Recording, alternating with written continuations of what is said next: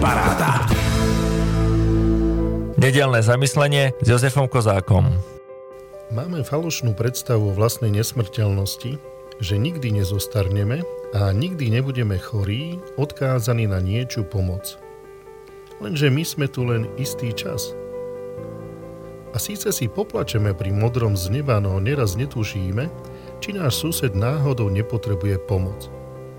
Tieto slová patria, myslím, nielen mne známej riaditeľke Slovenského Červeného kríža územného spolku Humenné Silví Knapíkovej. Nevybral som ich náhodou. V pondelok 8. mája si totiž pripomíname Svetový deň Červeného kríža. Myslím, nie je to deň, kedy by mali len členovia a dobrovoľníci Červeného kríža oslavovať.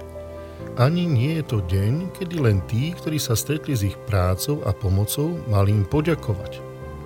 Premýšľam, že je to vhodný deň aj na to, aby sme my všetci sa zastavili a rozmýšľali nad svojím vlastným príspevkom, či už v dobrovoľníctve, alebo priamo v pomoci či prístupe k iným.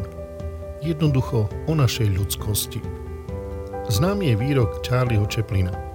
Príliš veľa myslíme a príliš málo cítime. Viac ako stroje potrebujeme ľudskosť. Viac ako rozum potrebujeme láskavosť a miernosť.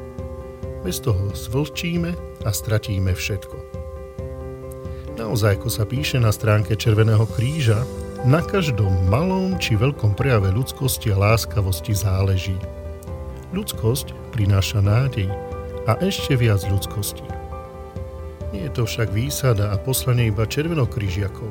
Je to aj odkaz a úloha ľudí dobrej vôle a zvlášť nás, kresťanov. S potrebou človečenstva a prístupu pomoci sa dokonca stretávame aj v dnešnom Božom slove, kde v skutkoch apoštolov čítame. V tých dňoch, keď počet učeníkov rástol, helenisti začali šomrať na Hebreov, že pri každodennom obsluhovaní zanedbávajú ich vdovy.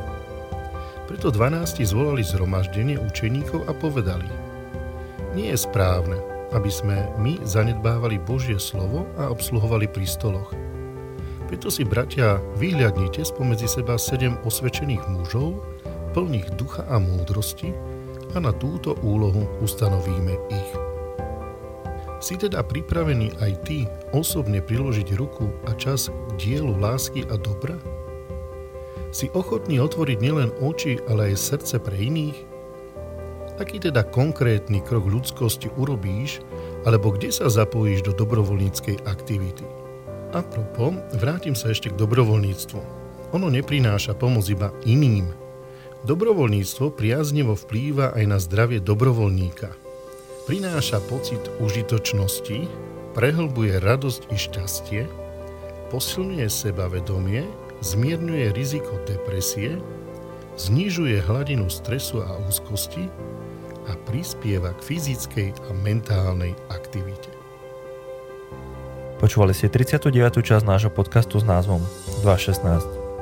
Prihovoril sa nám kňaz Jozef Kozák.